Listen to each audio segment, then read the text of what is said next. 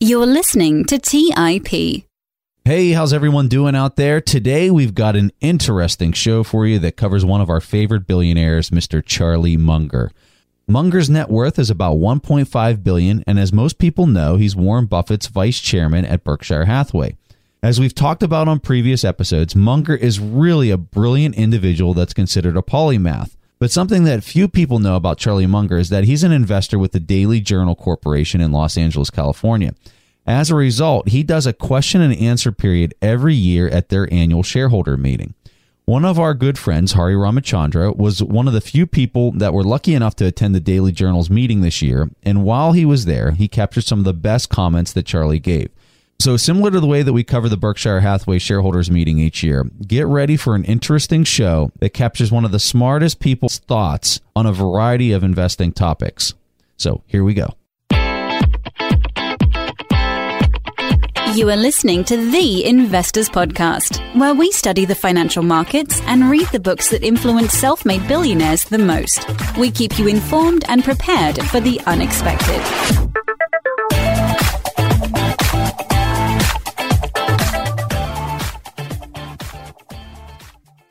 All right, how's everyone doing out there? And like we said in the introduction, we're going to be talking about Charlie Munger today. We're really excited to have Hari Ramachandra with us. As everyone knows, he's part of our mastermind group. And Hari was the one who brought this one to us because Hari was privileged enough to actually attend the Daily Journal annual meeting with Charlie Munger. And it's not a big group. I know from the video that I had access to that I watched, it was a pretty small room, Hari. It looked like there was about 100, 200 people there at most, right? Yes, about 200 people, I would say. Before we start diving into some of the questions and doing our analysis of Charlie's comments, I want to have Hari describe to us what the Daily Journal is, why Charlie Munger is a part of it, and kind of a little bit about the meeting. Daily Journal Corporation is a publishing company. It is headquartered in Los Angeles, California. They have two divisions. One is the newspaper division, which is their traditional business. However, they also have a new venture. They call it as Journal Technologies. And the Journal Technologies essentially makes software. And these are case management software systems for courts and prosecutors and public defenders and stuff like that. And this is a venture bet, as Munger calls it. And the reason Daily Journal got popular is because Munger is a long-time vice chairman of this company since 1977. However, nobody paid attention until Munger invested $20 million of Daily Journal's cash during the 2009 crash into few companies like Wells Fargo, U.S. Bank, and Costco. And by end of 2016, that $20 million was worth $166 million in the Daily Journal portfolio. Wow. And from then on, I guess before that, there were only few who attended the Daily Journal annual meeting. First of all, how did you get asked or how did you get access to this meeting? The fact that very few people know about this meeting makes the audience much less in number than the Berkshire. And I hope after this show, next year when I go, I don't have too much competition. So what Hari was saying is this was the last time they're having the meeting. This meeting will probably never happen again. Right, Hari? But anyway, so it's a very small gathering and it's just Charlie. And Charlie's answering questions for about 2 hours for anybody in the room. From what I understand, after he's done asking all the questions, he's very accessible. I know I got a Christmas card from Hari this year that had a picture of him and Charlie Munger together, arms wrapped around each other like they were brothers. Is that true, Hari? I mean, what did you get to say to him after the meeting was over?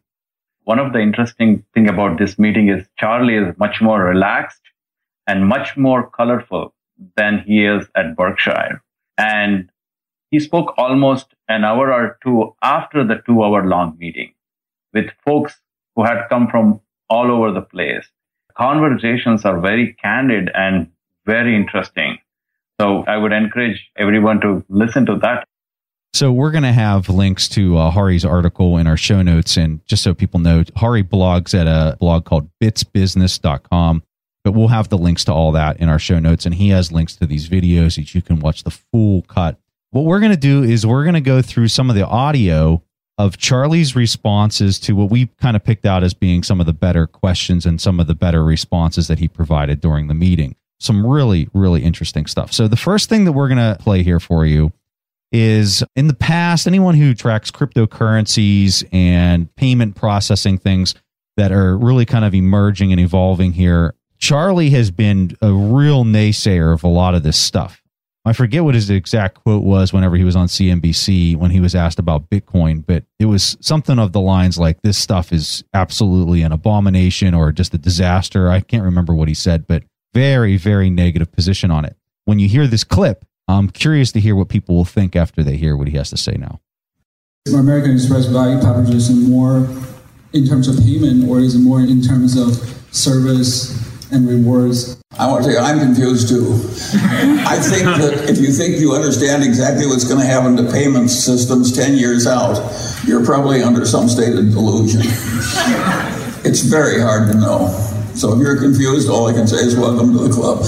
They're doing the best they can. They've got some huge advantages. It's a reasonable bet, but nobody knows. I don't know if IBM is going to sell that much of Watson.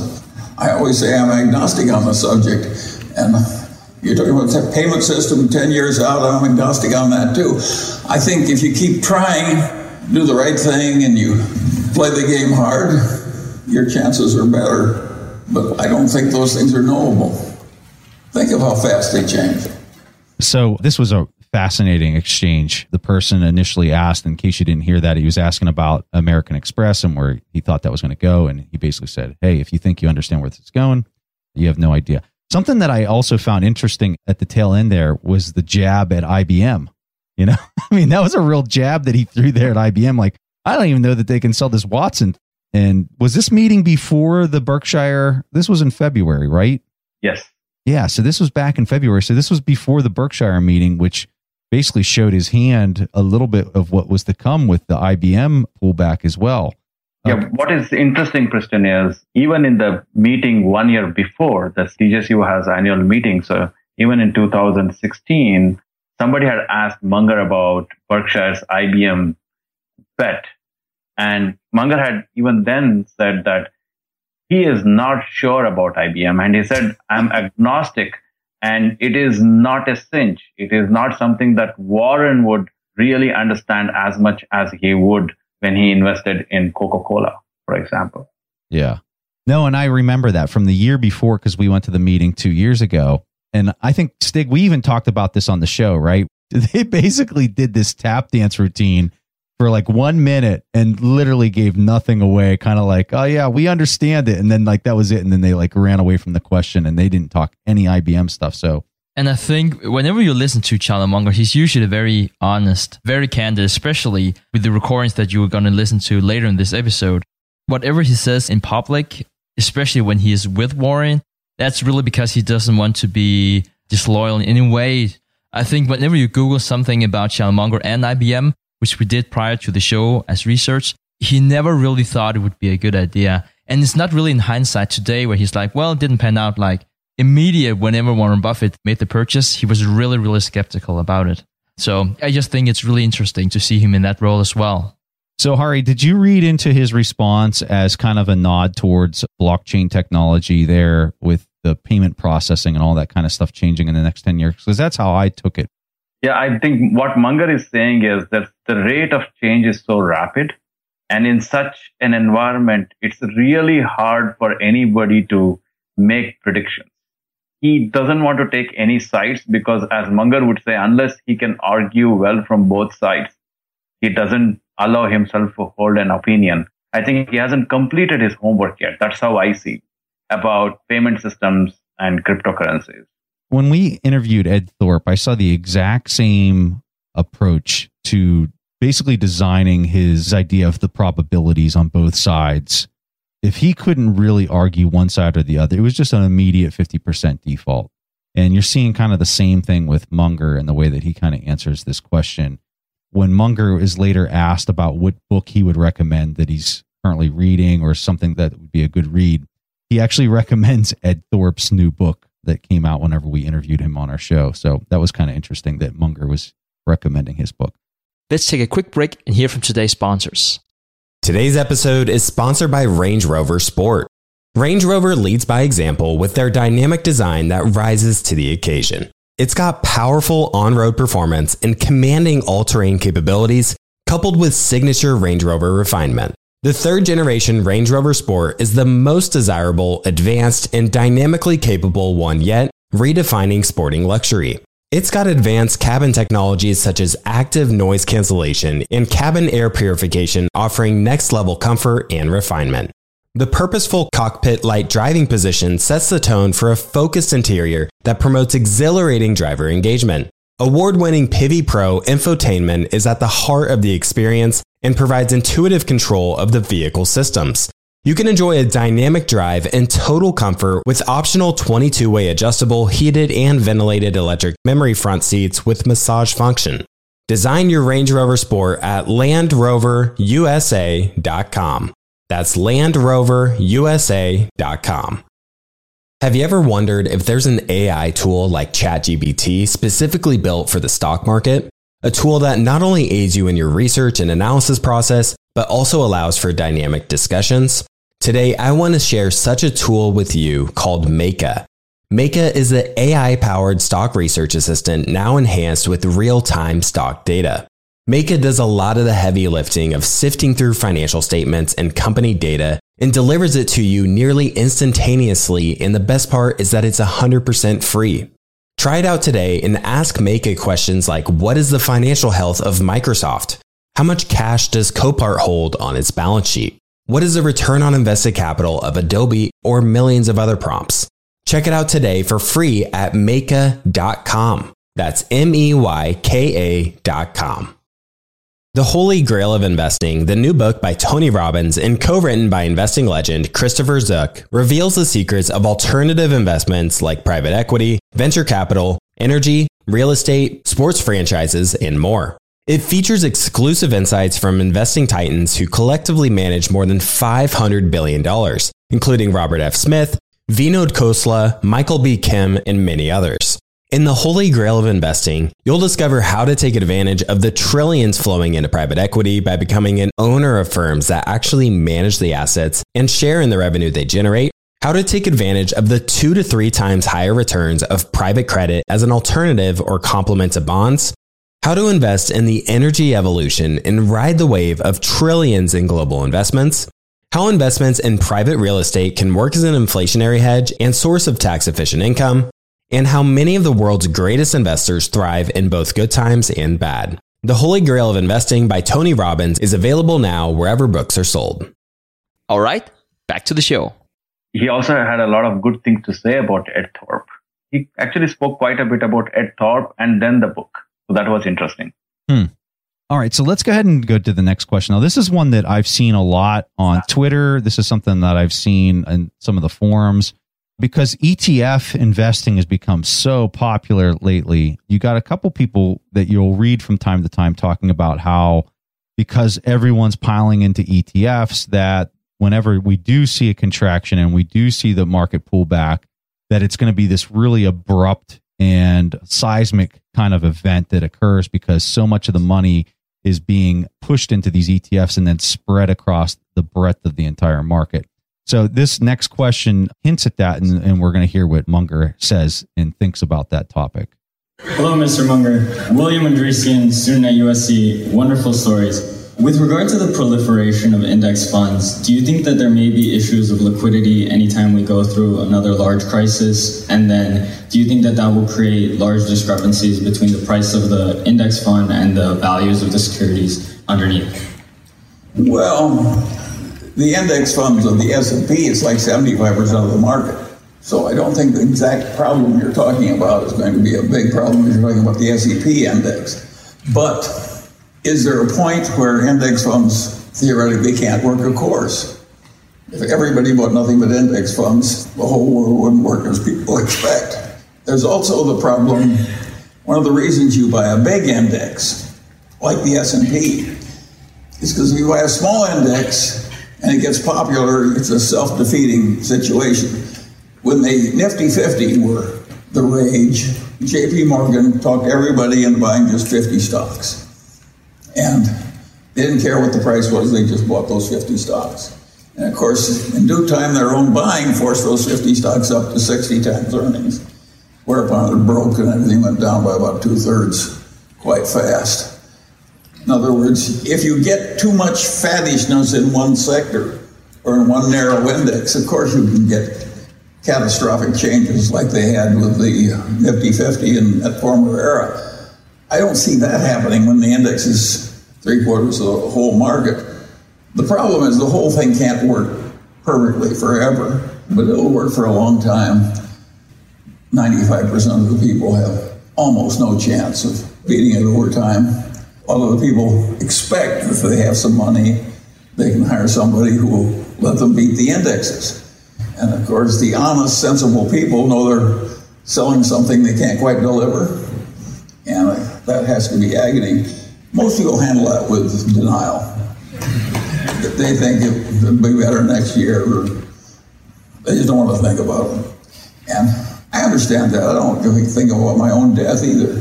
But it's a terrible problem, beating those indexes. And it's a problem that investment professionals didn't happen in the past. And what's happening, of course, is that the prices for managing really big sums of money are going down, 20 basis points and so on. The people who rose in investment management didn't do it by getting paid 20 basis points. But that's where we're going, I think, in terms of people who manage big portfolios of, say, American equities and the equivalent of the S&P. So it's a huge, huge problem. And it makes your generation of money managers have way more difficulties than. And it causes a lot of worry and fretfulness, and I think the people who are worried and fretful are absolutely right. I would hate to manage $1 trillion in the big stocks and try and beat the indexes. I don't think I could do it. In fact, if you look at Berkshire, take out 100 decisions, which is like 2 a year. The success of Berkshire came from 2 decisions a year over 50 years. We're hardly great. We may have beaten the indexes, but we didn't do it by having big portfolios of securities and having subdivisions managing the drugs and subdivisions. And so, no, the indexes are a hell of a problem for you people. But, you know, why shouldn't life be hard? It's what had to happen, what's happened now. So, Hari, I would like to kick this over to you here soon, because early in one of our mastermind discussions, you actually brought up the concept about Nifty 50, which is a really interesting point, especially given the stock market we have today. So perhaps if you can briefly explain what it is, the concept, and then also how it relates to today and then passive investing. Yeah, I remember that conversation stage, and it was in the context of the Nifty 50 era back in the 70s, where companies like Xerox and a couple of the favorites, McDonald's, were believed to be so good that the price didn't matter and people were encouraged to just buy it and forget it. And I guess Munger is talking about those eras, and the index funds or funds focused on those Nifty 50s during that time later on basically were self-defeating, in the sense that the stocks became so expensive that eventually it was a disaster for many investors. And Munger is basically talking about how index funds can basically self-destruct if taken too far. However, as you noticed in the talk, he thinks it has not approached that level yet, as long as we are focusing on a broad index. Yeah, because it's really interesting what he talks about. He's talking about how you can beat something up to 60 times earnings. That's what he's talking about, which seems like outrageous today until you actually read the income statements for a lot of different companies. One company that might come to mind is something like Tesla. I mean, Tesla would be really happy if they had a PE of 60. They don't. They have a market cap around 60 billion as far as I remember. And I think last year they lost something around $700 or $800 million. So, I mean, they would love a PE ratio of 60. But that's actually what's happening right now. And that's also what he's discussing, even though he's saying that right now it might not be so much of a problem. But if you're buying an index fund that includes Tesla, then you are buying into a company that's losing money. And if everyone does that, that's basically what the question is all about. What happens then? Are we just bidding up stocks that might not make any kind of profit at all? And what Charlie Munger talks about is what happened with the Nifty 50. They just lost, 2/3 of the market value just like that. Because in the end, if the valuations can't be sustained, that's just what happens. And the narrative is really hard to understand because whenever you're reading, the empirical evidence about fund managers, and that's also what Charlie Munger talks about. He's saying, 95% of people can't beat the market. So why shouldn't we invest in index funds? So if you have this idea that you should just always invest in index funds because you have no idea about the market, it can also be disastrous.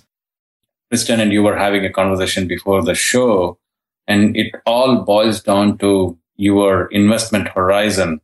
Many folks limit their investment opportunity just by their preferences. But if you're a savvy investor, as you rightly mentioned, Stig, then index funds is just one of the options for you. But you're looking at individual companies, real estate, or commodities, or even cryptocurrencies. And you're making a conscious decision based on what's the right investment at that particular point of time. Yeah, and to respond to your question and also to hand it over to you again, Hari, I'm curious to hear your thoughts because you hear someone like Warren Buffett, he's been saying multiple times that 98% of investors should be invested in index funds, especially if you don't have the time and skill to be invested in the market. Whatever you hear Charlie Munger's response to the question, do you think we should reevaluate what Warren Buffett is saying? Or do you think if Charlie Munger has a different opinion? Is that how you interpret it? To be fair to Buffett, I think he is clear in his advice. He says for know-nothing investors, the safest option is index funds. He doesn't necessarily say it's the best option for everyone. But for diligent, enterprising investors like him, he wouldn't recommend index funds. I don't see Berkshire buying index funds yet. And probably there is a reason for that. And another thing that I always keep in mind is whenever I am thinking about returns, the first thing I ask myself is, do I deserve it? I might want 15% returns annually, but do I deserve it? Do I have the intellect and the time to do the homework? And if I don't, then I should be satisfied with whatever returns I would get from an index, however flawed they might be. But based on the historical record and the data we have, index funds have a track record of delivering 6 to 7% return, at least in the US, which I think most investors will be happy to take. Okay, so the next part here that we're going to play, I found this exchange really quite interesting because one of the things that I think Charlie is really, really good at is just psychology in general and kind of mixing psychology with investing. And this next exchange covers that topic. And it's an idea of discarding your best ideas. You said that any year in which you don't destroy one of your best loved ideas is a wasted year. It's well known that you helped coax Warren towards quality, which was a difficult transition for him. I was wondering if you could speak to the hardest idea that you've ever destroyed. Well, I've done so many dumb things. I'm very busy destroying bad ideas because I keep having them. And so it's hard for me to just single out one from such a multitude. But I actually like it when I destroy a bad idea because I think it's my duty to destroy an old idea. I know so many people whose main problem of life is that the old ideas displace the entry of new ideas that are better. That is the absolute standard outcome in life. There's an old German folk saying that describes it. He says, we're too soon old and we're too late smart. That's everybody's problem. And the reason we're too late smart is the stupid ideas we always have, we already have, we can't get rid of.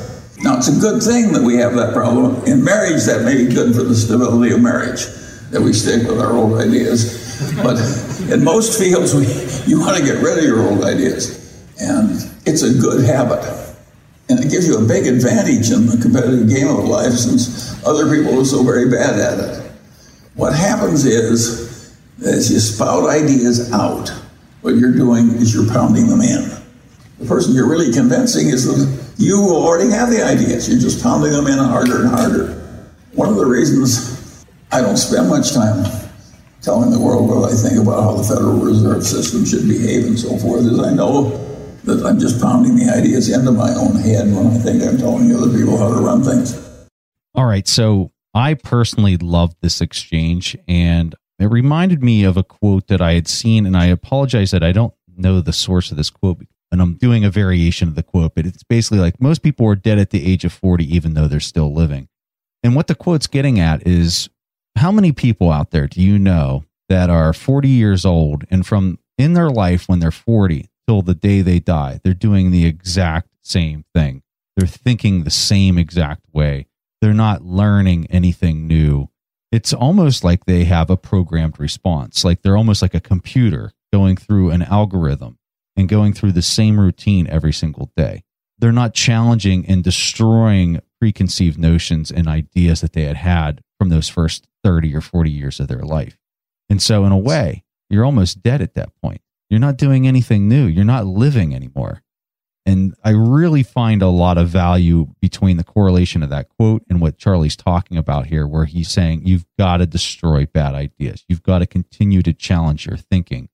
And, you know, watching the video and hearing him say this, Hari, it seemed like this was a very, very important point for him and something that he really wanted to emphasize to the crowd. Did you get that feeling when you were there in person?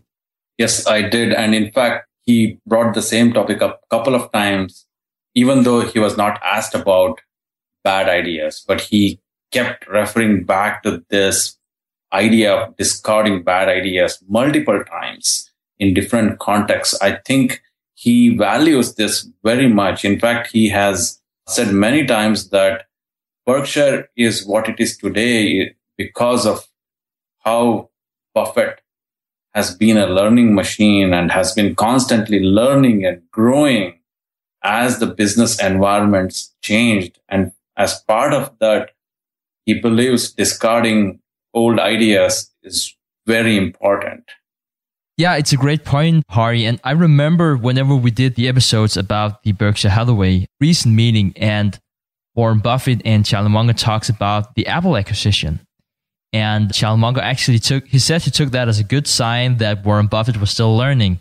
And I would just remember smiling whenever I was listening to that, because one of the themes that we see again and again with these two are that they talk about how the ideas has really developed, like how they started out with these really basic ideas of only looking at, you know, the hard assets and, you know, the lowest possible valuations, how they went on to other acquisitions like See's Candy with more economic mode and where they didn't need to put in so much capital, then transitioning into utilities when you actually need to put in a lot of capital, but that they simply needed that because they had, you know, a portfolio that was just too large, but they still found a niche that was somewhat protected and had somewhat monopoly power. And now they're talking about going into what some people might call technology, or in any case, a different type of consumer good. And they kind of need to reinvent themselves all the time because the times are changing, the size of the assets under management, they're changing as well. In this situation, having money is a really nice indicator of growing, if you like, but I think it's applicable for everything and not just investing. And I think probably Charlie Munger, more than anyone, is really a learning machine into a number of different fields. And we'll talk more about that later in the show, but just something to leave out there for everyone. I mean, he's really modest in the way he's saying, I know a little about everything, but he's really a specialist in like almost everything you can think out there. That's a very good point, Stig. In fact, Buffett has been quoted saying that Munger is one of the few people who can get to the bottom of a topic within 30 seconds and deliver key insights. And he has valued Munger's insights and feedback many times in his investing career. Let's take a quick break and hear from today's sponsors. Buy low, sell high. It's easy to say, hard to do. For example, high interest rates are crushing the real estate market right now. Demand is dropping and prices are falling, even for many of the best assets. It's no wonder the Fundrise Flagship Fund plans to go on a buying spree, expanding its billion-dollar real estate portfolio over the next few months. You can add the Fundrise Flagship Fund to your portfolio in just minutes with as little as $10 by visiting fundrise.com/WSB. That's fundrise.com/WSB. Carefully consider the investment objectives, risks, charges, and expenses of the Fundrise Flagship Fund before investing. This and other information can be found in the fund's prospectus at fundrise.com/flagship. This is a paid advertisement. Today's show is sponsored by public.com. That's where you can earn 5.1% APY with a high-yield cash account.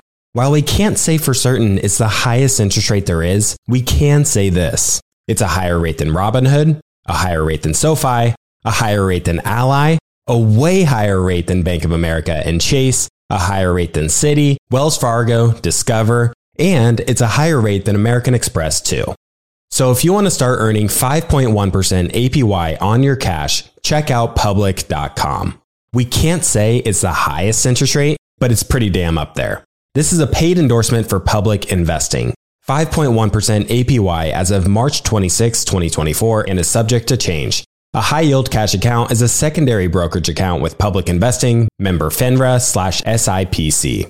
Funds from this account are automatically deposited into partner banks where they earn a variable interest and are eligible for FDIC insurance. Neither Public Investing nor any of its affiliates is a bank. U.S. only. Learn more at public.com/disclosures/high-yield-account. As many of you know, I love studying businesses and networking with business owners. The more I've studied businesses, the more I've realized that starting and scaling your business is easier than ever because of companies like Shopify.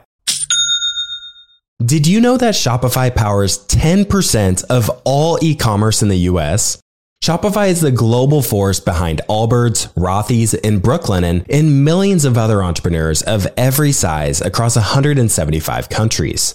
Shopify is the global commerce platform that helps you sell at every stage of your business, from their all-in-one e-commerce platform to their in-person POS system. Wherever and whatever you're selling, Shopify's got you covered. Shopify even helps you turn browsers into buyers with the internet's best converting checkout, up to 36% better compared to other leading commerce platforms. What I personally love about Shopify is that it's the turnkey solution to kickstart and grow your business, and they are totally committed to giving you the necessary tools to succeed as a business owner. Plus, they have an award-winning customer support team there to help you every step of the way, because businesses that grow, grow with Shopify. Sign up for a $1 per month trial period at Shopify.com/WSB. That's all lowercase. Go to Shopify.com/WSB now to grow your business no matter what stage you're in. That's Shopify.com/WSB. All right, back to the show. All right, so the next question we're going to play is a question where a member of the audience asked Munger how he can get superior returns, kind of like the way that Buffett and Munger had achieved. And this was Charlie's response. Well, and then I hear somebody that really wants to get rich at a rapid rate with specifics. That is not what we try and do here. We want to leave some mystery so that you can amuse yourself finding your own way. You know, the good ideas that I've had in my life are quite few. But the lesson I can give you is a few is all you need, and don't be disappointed. And when you find the few, of course, you've got to act aggressively. That's the Munger said. And I learned that indirectly from a man I never met, which was my mother's maternal grandfather. He was a pioneer, and he came out to Iowa and fought in the Black Hawk Wars and so on. And eventually, after enormous hardship, well, he was the richest man in town, and he owned the bank, and so on.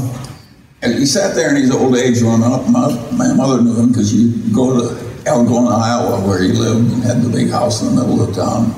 What Grandpa Ingham used to tell her is, there's just a few opportunities you get in a whole life. This guy took over Iowa when the land was, the black topsoil of Iowa was cheap, but he didn't get that many opportunities. It was just a few that enabled him to become prosperous. He bought a few farms. Every time there was a panic, you know, and he leased them to thrifty Germans. He couldn't lose money leasing a farm to a German in Iowa. But he only did a few things. And I'm afraid that's the, you're not going to find a million wonderful ideas. I think these people, the computer algorithms do it, but they have a computer that's sifting the whole world. It's like placer mining. And of course, Every niche they're in, if somebody else comes in, the niche starts leaching away. I don't think it's that honorable way to make a living, by the way. I would rather make my money in some other way than outsmarting the trading system, so I have a little computer algorithm that just leaches a little of everybody's trade. I always say that those people have all the social utility of a bunch of rats in a granary. It's not that great a way to make money. I would say that if you make your money that way, you should be very charitable with it, because you've got a lot to atone for. and so I don't think it's an ambition we should encourage. And the rest of us who aren't just leeching a little off the top because we're great at computer science. And that's what this room is full of. And if you're not finding it harder now, you don't understand it. That's my lesson. So this was an interesting interaction, because the person who asked the question was asking for specific advice and specific picks or tips.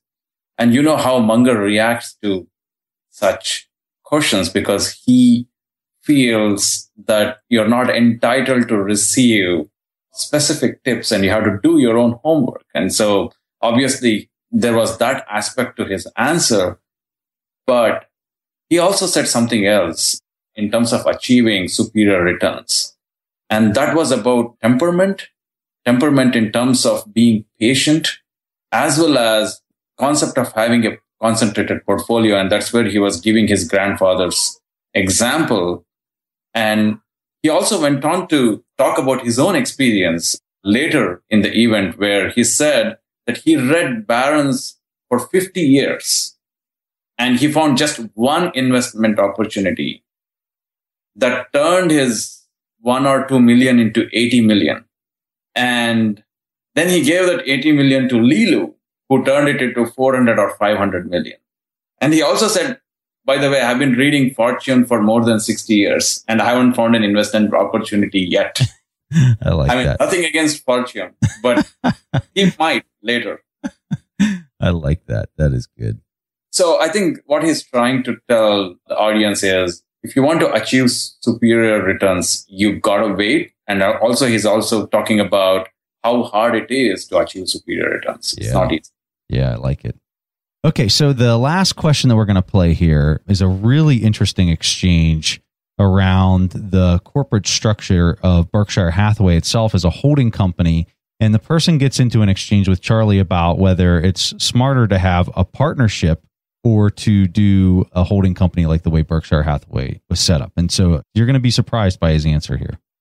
I want you to imagine you have the opportunity to invest with a couple money managers that you really like, and they offer you a couple different ways to invest in their strategy. So one way is to limit partnership that would flow through the taxes, and the other way is through a corporation that would pay tax on the gains and the dividends. The corporation would serve no other function, though, other than paying taxes. So I think you'd be crazy to say that those two ways of investing are equally desirable. So you're certainly right about that. It's plumb crazy. That's exactly the way people who buy Berkshire are investing. Yeah, so my question is, how would you... plumb crazy to have a big common stock portfolio in a corporation and pay taxes compared to investing in a partnership that doesn't. And that's just the way the Berkshire shareholders have invested. And they have made whatever it is, 25% a year since we were there. But you're right. It's not the logical way to do it. So my question is, if you had to decide to invest in Pool A or Pool B, how would you decide on what method would you use to figure out what discount would make you indifferent to whether you invest through the corporate tax paying structure? I think it is totally asinine to invest in a portfolio of common stocks through a corporation taxed under the Internal Revenue Code under Ordinary Subchapter C or something. Totally asinine. And at Berkshire, public securities keep going down and down as a percentage of the total value. So it doesn't matter. We're getting to be sort of a normal corporation. But I don't think anybody in his right mind should invest through a corporation in a puddle of securities. The tax disadvantage is so horrible. So I wouldn't even consider it. In other words, and I regard it as a minor miracle that we were able to get where we did. So of course you'd invest in a partnership. So but anyone who invests in Berkshire has to decide what discount to put on a pool of securities that has a future tax lien on the gains. So just Do you have any mental model for? Yeah, my model is to avoid it. You don't want to invest in public securities through somebody else's corporation. You're totally right, but you already knew, by the way. So that exchange for me, if people could see our Skype call, Stig, Hari, and myself are just grinning ear to ear because it's just crazy to listen to him say that, because that's what Berkshire Hathaway is, you know, like. And I loved his little snide comment there at the very end. And you already knew the answer to this. But what a great question. And he obviously can't defend it through logic, but they've proven that it's the right way. Now, this is what my personal opinion is. The value that he's not discussing through this is this idea of the disadvantages of a partnership versus a holding company. So the disadvantages with a partnership is that you get the money all at the wrong time. So when the market has a massive downturn and everyone's running for the hills because they're scared, they're pulling their money out of your fund right when you need the money to invest and buy the cheap assets. And whenever the market's booming, call it now, and everything's doing really good, everyone's throwing money at you, and all the things that you can buy in the market are overpriced. And so that's a total handicap for a partnership. And whenever you have a holding company, you can actually do the exact opposite. So Buffett and Munger, if they wanted to, they could issue more common stock. They could raise more cash, put it into the cash account. And then whenever the market has a downturn, they could take that liquidity in that cash and invest it when everyone's selling their stock at a very cheap price. Heck, they could buy back their own shares off the market at a cheaper price and take advantage of the situation. So I really think that that's a very, very valuable part of this equation we're talking about that was never brought up. Munger didn't defend it in that way at all, but I'm trying to do that now. And I'm curious, you know, what the audience might think. Hit us up on Twitter if you agree or disagree with my opinion. And I'm curious to hear what Hari and Stig think about this. So, Kristen, that's right. Like, I wasn't sure whether Munger was teasing the questioner. Yeah. And you know, Munger is moody, and sometimes he doesn't have the patience to really explain everything and give him the context. So sometimes he just throws curveballs at people back. And if you see at the end, he says, I guess you knew the answer. And I think what you just described, Kristen, is like the second level thinking, what Harvard Marx calls the second level thinking. On the surface, if you just look at all the superficial data, yes, partnership in this situation is better. But if you look at the second level of things that Berkshire has, what Munger calls the Lollapalooza effects, including the permanent capital that you described, the holding structure definitely made sense. And we have to be cognizant of the fact that it was Munger and Buffett who formed this structure, and they would have put a lot of thought into it. And Buffett was actually operating as a partnership before. And there is a reason why he got out of that partnership model into this holding company model. Stig, I'm curious to hear what you think. Do you think he was antagonizing the person asking the question because he was so smart that he was dumb in a way? Yeah, I think what really ticked him off was that he knew it was not really a question. It was actually because the person asking the question wanted to hear himself talk and really come with an insightful question. And it was something a lot of people haven't thought about. He didn't give him a morsel. He didn't give him anything. He just... No. Yeah, I think that was actually why. Hari, you were there. What do you think? No, I think that's what like a lot of us came off thinking, is that it was definitely a curveball back at him. Wow. Very interesting exchange. So that's all we have for this episode. It was pretty fun to pick through some of this. Hari, any concluding remarks that you had from going to the meeting that we didn't have an opportunity to play that really kind of leaves a mark in your mind that was really important? One of the things that really stuck me was Munger's reflection on his life and also his thoughts about mortality. And many times he brought up the fact whether he will be there for the next annual meeting, or he even brought up the topic of mortality once when he said, we are glad we are still getting to do what we love to do when we should all be dead. So I think he's very aware of his mortality. And that was also kind of sobering to see him talk about it multiple times.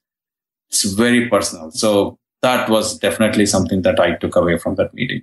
And I hope to see him next year. Well, I thought there wasn't going to be a meeting or something. Well, I'll tell you, Hari, it was just such a pleasure having you here this week. And we really appreciated you doing a lot of the research and giving us handoff to the various parts of the interview that we could talk about. It was just always such a pleasure to have you on. If the audience wants to learn more about you, Hari, where can they find you? I'm always there on my blog, bitsbusiness.com.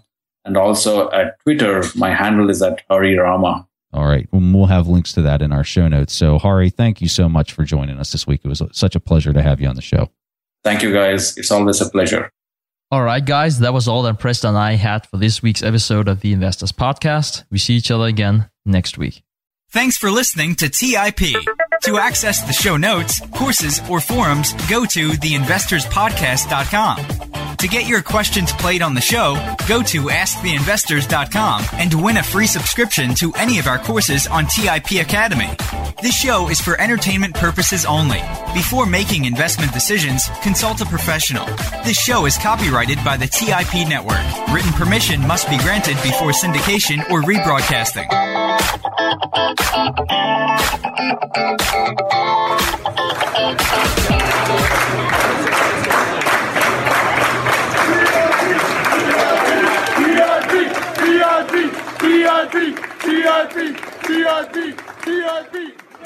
TIP.